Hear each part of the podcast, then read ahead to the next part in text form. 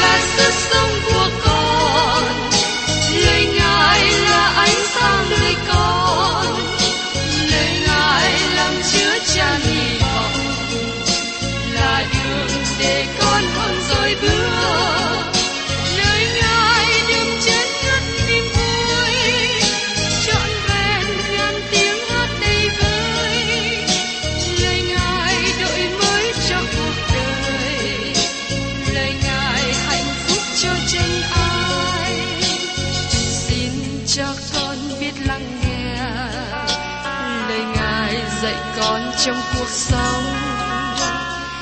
xin cho con biết lắng nghe.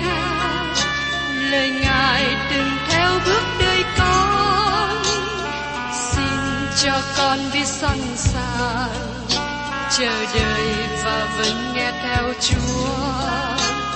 Xin cho con biết sẵn sàng thực hành lời chúa đã truyền ban Hân hoan chào mừng quý vị đón nghe chương trình Tìm hiểu Thánh Kinh.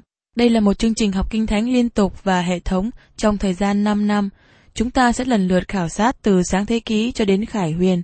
Mục sư tiến sĩ McGee là người được Chúa dùng để sáng lập và thực hiện chương trình này. Ông tin rằng lời của Đức Chúa Trời có khả năng đáp ứng mọi nhu cầu cho tất cả mọi người trên thế giới, không phân biệt chủng tộc, văn hóa, trình độ tuổi tác hay phái tính. Ước mong quý vị theo dõi liên tục và giới thiệu cho thân nhân bạn hữu cùng đón nghe. Kính chào quý vị và các bạn. Trong chương trình tìm hiểu Thánh Kinh hôm nay, chúng ta tiếp tục ở trong sách truyền đạo đoạn 10 và đoạn 11. Thưa các bạn, trong truyền đạo đoạn 10 đề cập đến một số điều liên hệ đến đời sống của con người như tội lỗi, gieo và gặt, sự khôn ngoan, sự ngu dại, siêng năng và làm biến. Bây giờ xin mời các bạn cùng xem ở trong sách truyền đạo đoạn 10 câu 1. Con ruồi chết làm cho thúi dầu thơm của thợ hòa hương. Cũng vậy, một chút điên dại làm nhẹ danh một người khôn ngoan sang trọng. Đời sống của con người có nhiều hình ảnh giải bài lẽ thật. Thí dụ như trường hợp của một người thanh niên, chỉ cần một đêm ham vui trong thành phố ảnh hưởng cả đời. Có một thanh niên khoảng 20 tuổi khi có việc làm ở thành phố nên sống xa nhà lần đầu tiên. Chàng thanh niên này đi chơi với bạn mình chỉ có một đêm, sau đó anh ta mắc bệnh qua liễu. Nó làm cho lễ đính ôn của anh ta bị đình lại và cuối cùng phải bị quỷ bỏ. Chỉ một con ruồi chết làm cho thúi dầu thơm của thợ quả hương. Như người Việt chúng ta thường nói, con sâu làm sầu nội canh. Đó là một thảm trạng cần phải đề phòng. Bà mẹ mất thời gian hơn 20 năm để dạy con trai mình sống khôn ngoan. Nhưng chỉ cần một đêm đi chơi ham vui với những cô gái xấu nết làm hại cả đời anh ta. Đây là hình ảnh của người con ngu dại. Nó đem đến một sự hư hoại của đời sống chính mình và những người liên hệ. Và trong truyền đạo, đoạn 10 câu 2 nói tiếp, Trái tim của người khôn ở bên hữu, còn trái tim của kẻ dại ở bên tả. Tay mặt là tay của sức mạnh, trái tim của người khôn ngoan ở tay mặt. Tất cả những gì người ấy muốn làm, người ấy làm hết lòng. Người ấy không có sự lưỡng lự.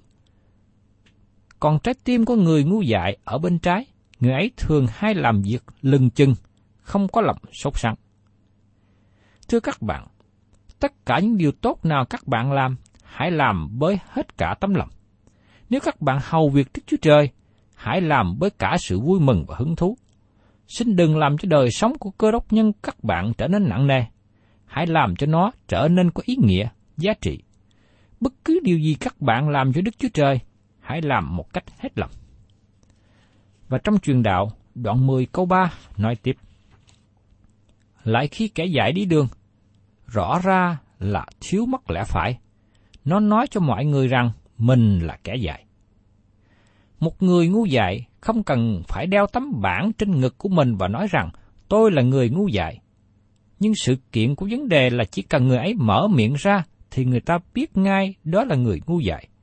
Có khi người ấy chưa mở miệng ra, nhưng chỉ cần thấy hành động hay là cử chỉ của người ấy cũng thấy lộ bài sự ngu dại.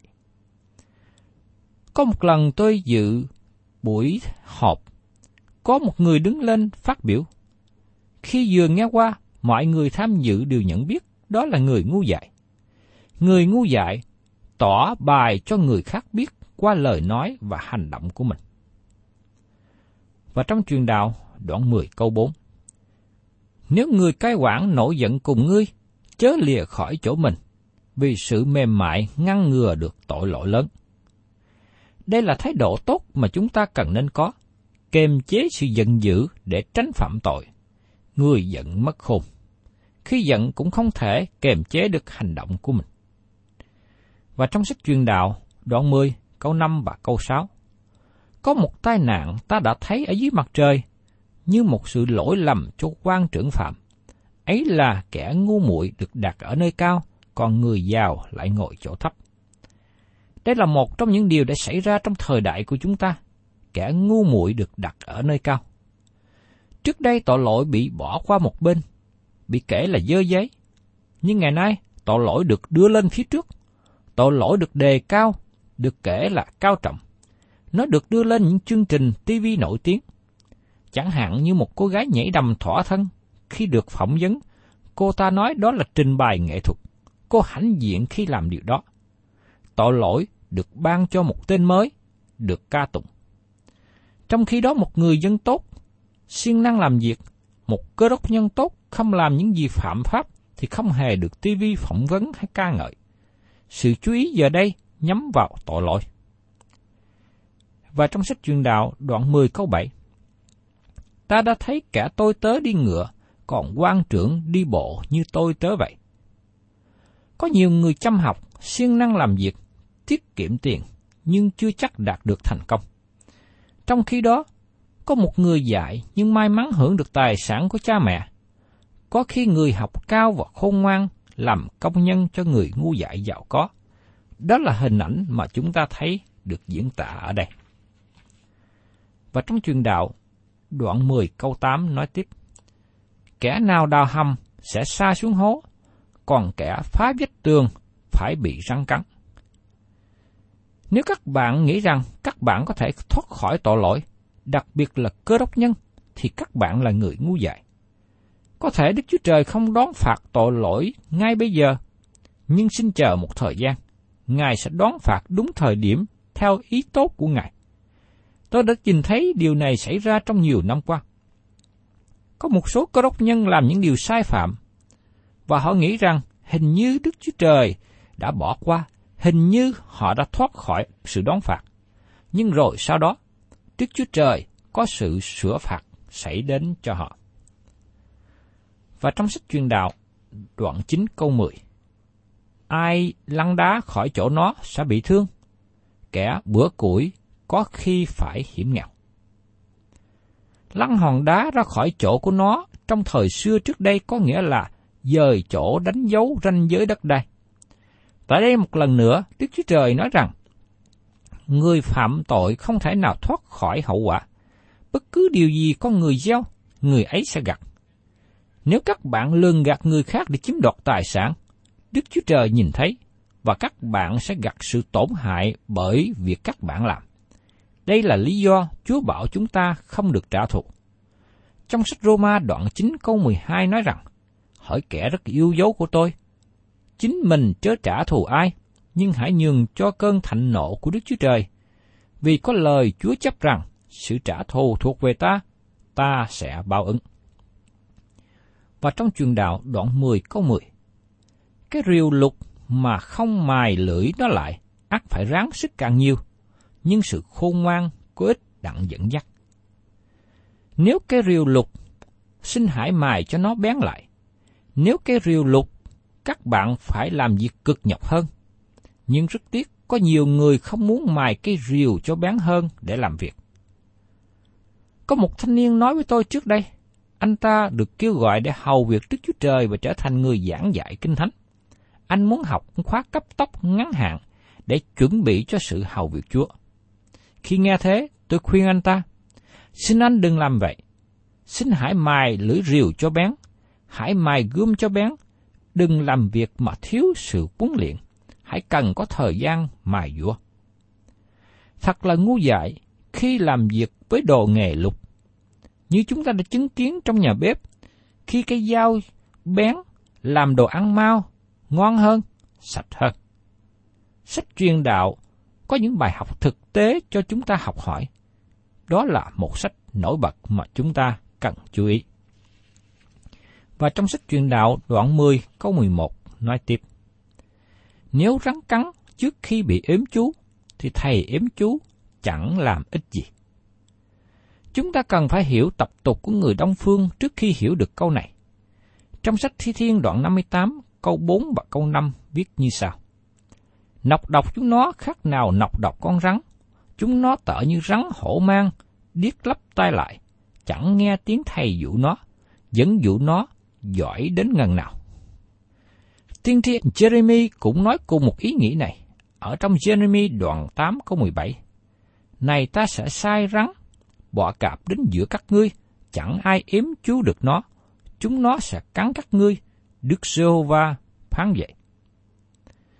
Con rắn trong phân đoạn này mà chúng ta trích dẫn có thể không nói về con rắn thật. Tôi nghĩ nó đề cập đến một người lừa dối các bạn, một người phản bội các bạn, chí dụ như Judah. Sau cùng nó đề cập về kẻ chống lại Đấng Christ sẽ đến với quốc gia Israel trong thời kỳ đại nạn. Nhưng rất tiếc ngày nay có những người bạn mà họ lừa gạt chúng ta. Có những người bạn giả vờ là người đạo đức, thân thiện. Nhưng khi thời cơ sẽ đến, họ trở cờ, dối gạt, chống nghịch bạn mình. Chúng ta thấy câu chuyện đau buồn khi vua David bị người cẩn thận của ông là Ahithophel phản bội chống nghịch lại với David. Khi Absalom, con của David phản nghịch cướp ngôi vua, Ahithophel đã hùa theo nhóm tạo phản. Điều này làm cho David đau lòng. Tôi nghĩ có thể David đau đớn hơn cả việc con của ông phản nghịch chính ông nữa. Sau khi David hồi phục lại triều đình và trở về già, David đã tuôn tràn nỗi lòng của ông ra ở trong Thi Thiên đoạn 55, mà chúng ta thấy được tâm tư của ông đối với người lừa dối phản nghịch. Salomon cũng nói trong bối cảnh có thể xảy ra, vì thế nên cẩn thận. Và tôi có thể nói rằng đó là triết lý sống của nhiều người hiện nay. Họ là những người làm điều tốt đi giữa ban ngày. Chúng ta phải thận trọng với những người này.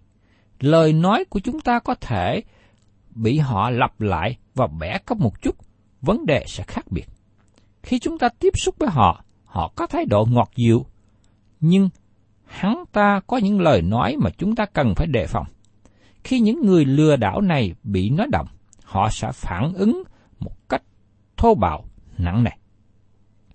Và trong sách truyền đạo, đoạn 10 câu 12 nói tiếp. Lời của miệng người khôn ngoan có ơn, nhưng môi của kẻ khờ dại nuốt lấy nó. Vì thế chúng ta cần cẩn thận khi kết bạn để chọn đúng người bạn. Đặc biệt là người trẻ thường hay kiếm bạn, chọn bạn. Nhưng xin nhớ rằng, những người bạn này có thể ảnh hưởng đến đời sống của mình. Khi con tôi ở tuổi ở trường đại học, tôi thường khuyên và nhắc nhở rằng, con có cơ hội tốt để tìm bạn và kết bạn. Nhưng xin con hãy chọn bạn kỹ lưỡng và nhớ rằng người bạn ấy sẽ ảnh hưởng đến cả đời về sau của con. Có nhiều người sống và hành động như rắn lục. Các bạn phải cẩn thận khi tiếp xúc với họ. Khi mới đầu, chúng ta thấy họ tốt, nhưng thời gian sau đó, chân tướng xấu của họ lộ bại ra. Và trong sách truyền đạo đoạn 10, câu 13 và 14, lời nói của miệng nó khởi đầu là ngu dại, cuối cùng dẫn đến điên cuồng, nguy hiểm. cả ngu muội hay nói nhiều lời, do vậy người ta sẽ chẳng biết điều sẽ xảy đến và ai là kẻ tỏ ra cho nó sự sẽ có sau mình. Đây là sự thật mà chúng ta thường thấy xảy ra trong nhóm thảo luận. Người khờ dại mà phát biểu nhiều, nói nhiều, người nghe lấy làm chán ngán, khó chịu.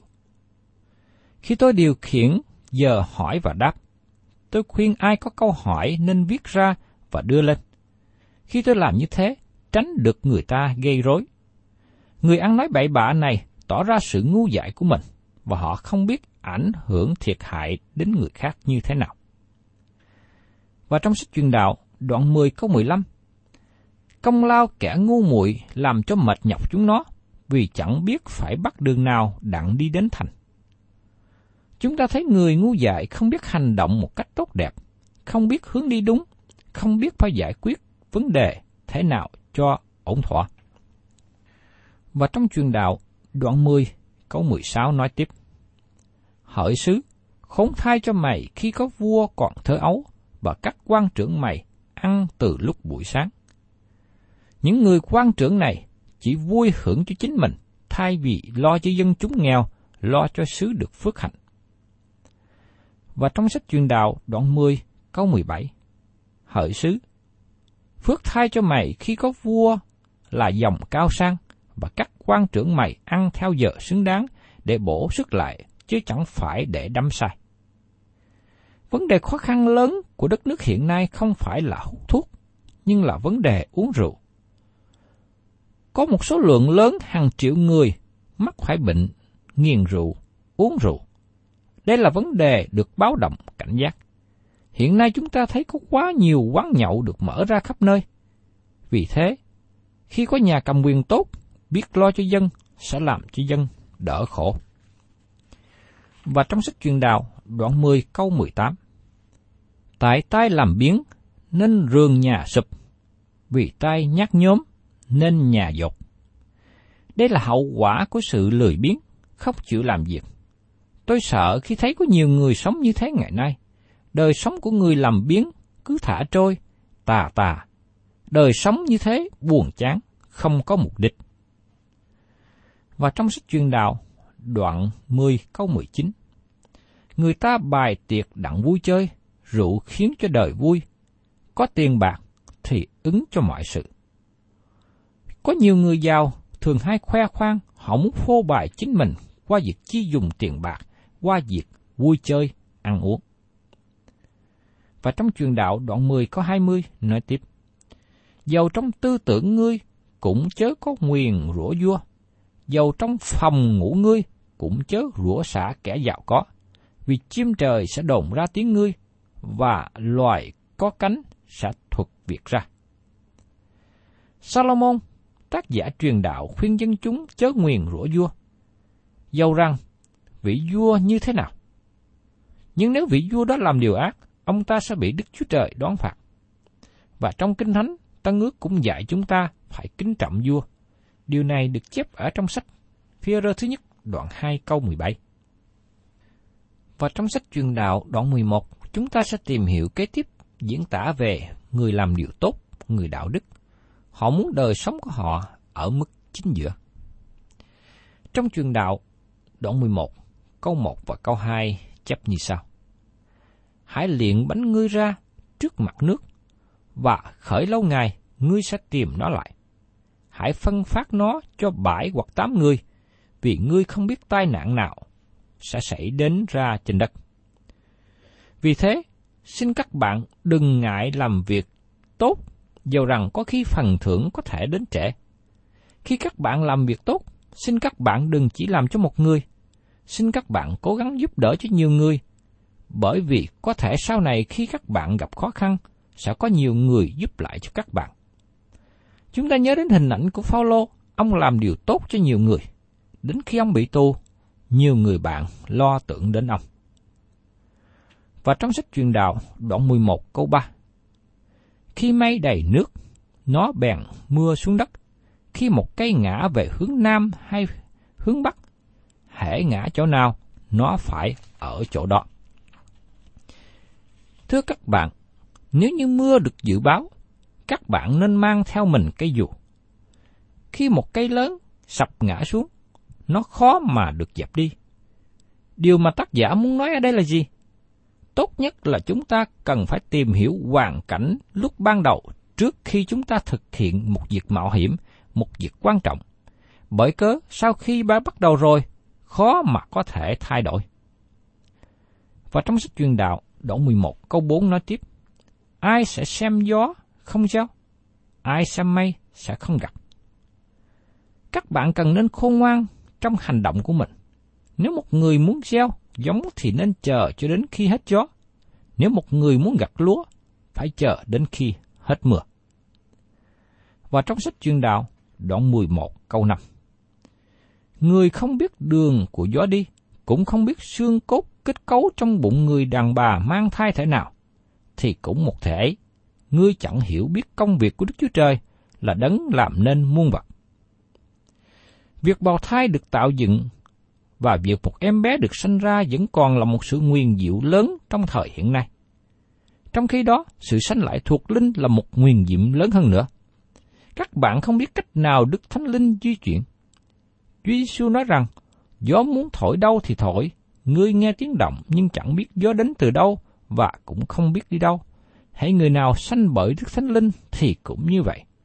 Trong sách Giăng, đoạn 3 câu 8.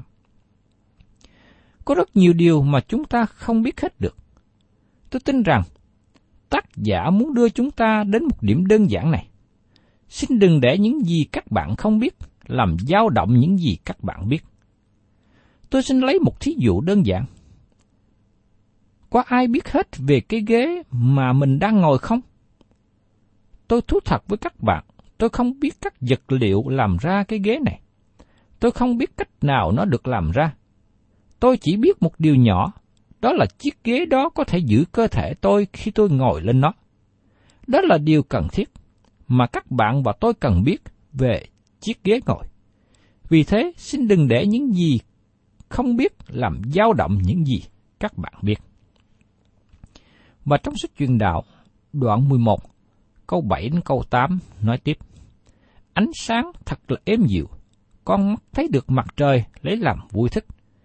Nếu một người được sống lâu năm thì khá vui vẻ trong trọn các năm ấy. Xong cũng chớ quên những ngày tối tăm, vì những ngày ấy nhiều. Phàm việc gì xảy đến đều là sự hư không. Thưa các bạn, vào một ngày sẽ đến, các bạn sẽ trở thành người già. Đời sống của người già không phải lúc nào cũng dễ chịu như điều mong ước. Nhưng đối với những ai có Chúa Giêsu ngự trị sẽ có được sự vui vẻ trong suốt cả đời. Và trong sách truyền đạo, đoạn 11, câu 9 câu 10 kết thúc như sau. Hỏi kẻ trẻ kia, hãy vui mừng trong buổi thiếu niên, khá đem lòng hớn hở trong khi còn thơ ấu.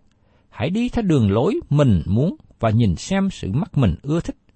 Nhưng phải biết rằng, mọi việc ấy Đức Chúa Trời sẽ đòi ngươi đến mà đón xét. Vậy, khá giải sầu khỏi lòng ngươi và cất điều tai hại khỏi xác thịt ngươi, vì lúc thiếu niên là thủy thanh xuân, là sự hư không mà thôi. Hiện nay xin các bạn trẻ ghi nhớ, đây là thời điểm mà các bạn làm những quyết định quan trọng trong đời mình. Vì thế, rất là quan trọng cho các bạn có sự lựa chọn đúng. Có rất nhiều người ngày nay lãng phí đời sống của mình bởi những quyết định sai lầm mà họ đã làm khi còn trẻ. Đời sống tuổi thanh xuân của các bạn sẽ trở nên trống rỗng nếu các bạn không sống đúng đắn. Sự sống là một món quà quý báu mà Đức Chúa Trời ban cho. Chúng ta vui mừng với cuộc sống mỗi ngày. Sự sống là món quà quý báu, nó được dùng cho sự vinh hiển Đức Chúa Trời. Mục tiêu tối hậu của con người là gì? Mục tiêu tối hậu của các bạn hiện nay là gì? Mục tiêu tối hậu là làm vinh hiển Đức Chúa Trời và vui mừng trong ngày mãi mãi.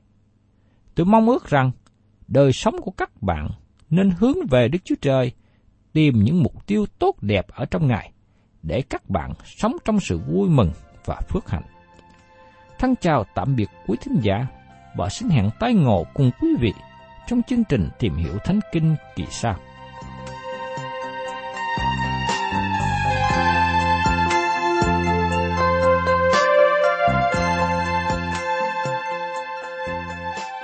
Cảm ơn quý vị đã đón nghe chương trình Tìm hiểu Thánh Kinh.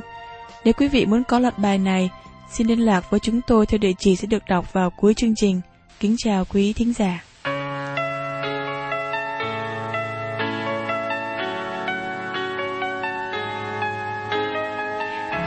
Chúa trời tôi ơi, xin ngài hãy xót thương tôi.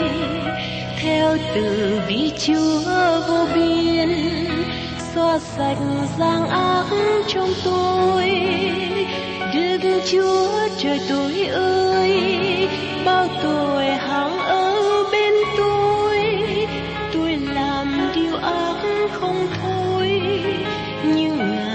đã xóa sạch rồi.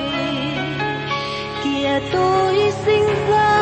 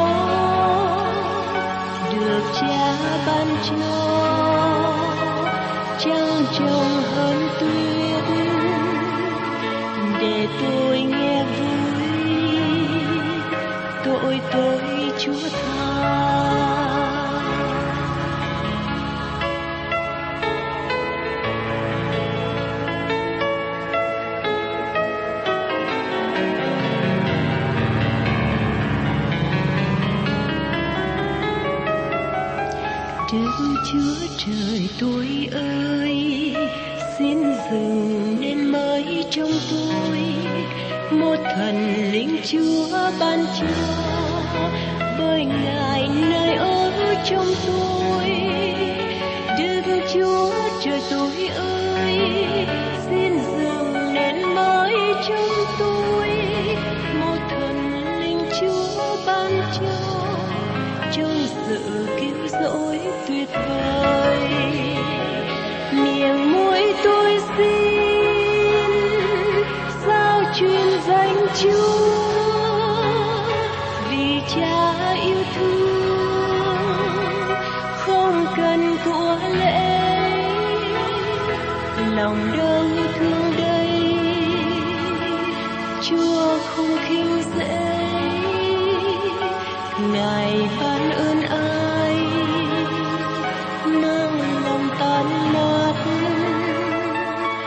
Lạy cha tôn cao lòng đầy hiến dâng đức chúa trời tôi ơi, đức chúa trời tôi ơi, tôi với lòng